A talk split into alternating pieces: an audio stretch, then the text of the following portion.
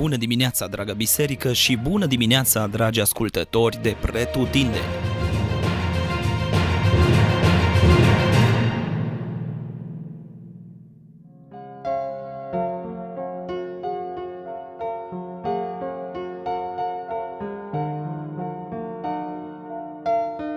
Geneza, capitolul 36 Astăzi am ajuns să vorbim despre Esau și despre urmașii lui.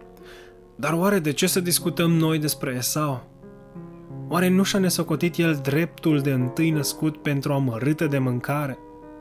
Nu și-a nesocotit el părinții când și-a luat neveste care nu erau din neamul părinților lui? Și nu a căutat el să-l ucidă pe fratele său Iacov după ce a aflat că a fost furat. Adică sunt atâtea lucruri și motive pentru care am putea zice că nici nu merita să se scrie un capitol întreg despre Esau, cel care părăsește chiar și țara promisă de Dumnezeu pentru Avram și urmașii lui. Ei, dar tocmai acesta este și motivul pentru care Moise îl amintește pe Esau și anume pentru că și el, anume Esau, era un urmaș al lui Avram și un moștenitor al binecuvântărilor lui Dumnezeu. Este drept, Esau a avut multe falimente de-a lungul anilor vieții lui, dar aceste falimente pe care le-a experimentat Esau nu ar trebui să ne motiveze să îl ignorăm, ci chiar din contră. Ar trebui să ne motiveze să învățăm din greșelile lui. În capitolul acesta găsim cel puțin două falimente – unul dintre falimentele lui, din capitolul de astăzi, este căsătoria lui cu fete din poporul canaanian. Despre falimentul acesta suntem informați încă din capitolul 26, unde căsătoria lui Esau a fost o pricină de amărăciune pentru părinții lui. Principiul pe care trebuie să îl învățăm este acesta. Partenerul de căsătorie trebuie căutat în poporul lui Dumnezeu și nu altundeva. Al doilea faliment din capitolul acesta este puțin mai subtil, de aceea și abordarea trebuie să fie puțin diferită. De ce nu ni se mai relatează nimic despre Esau după aceste evenimente?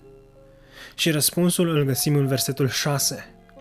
Esau și-a luat nevestele, fiii și fiicele, tot ceea ce agonisise în țara Canaan și s-a dus într-o altă țară, departe de fratele său Iacov. Esau a părăsit țara în care Dumnezeu i-a făgăduit lui Avram că îi va binecuvânta sămânța. Prin plecarea lui, Esau spune că el e mulțumit cu binecuvântarea materială pe care o primise de la Dumnezeu și nu mai voia să stea ca străin în țară, ci voia să aibă țara lui.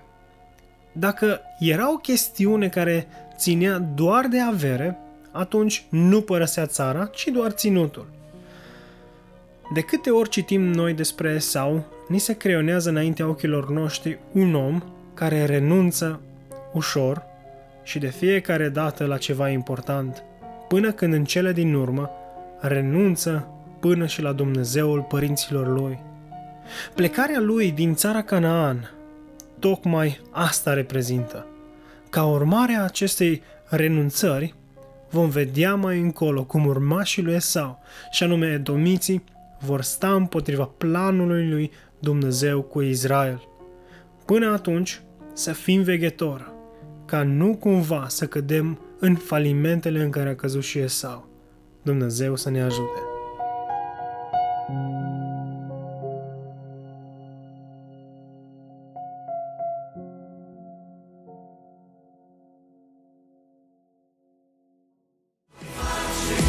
Ați ascultat Gândul de dimineață, devoțional audio oferit zilnic de Biserica Betania Dublin. Dacă v-a fost de folos și pentru a accesa mai multe resurse, vă așteptăm să ne vizitați pe platformele online. Dumnezeu să vă binecuvinteze!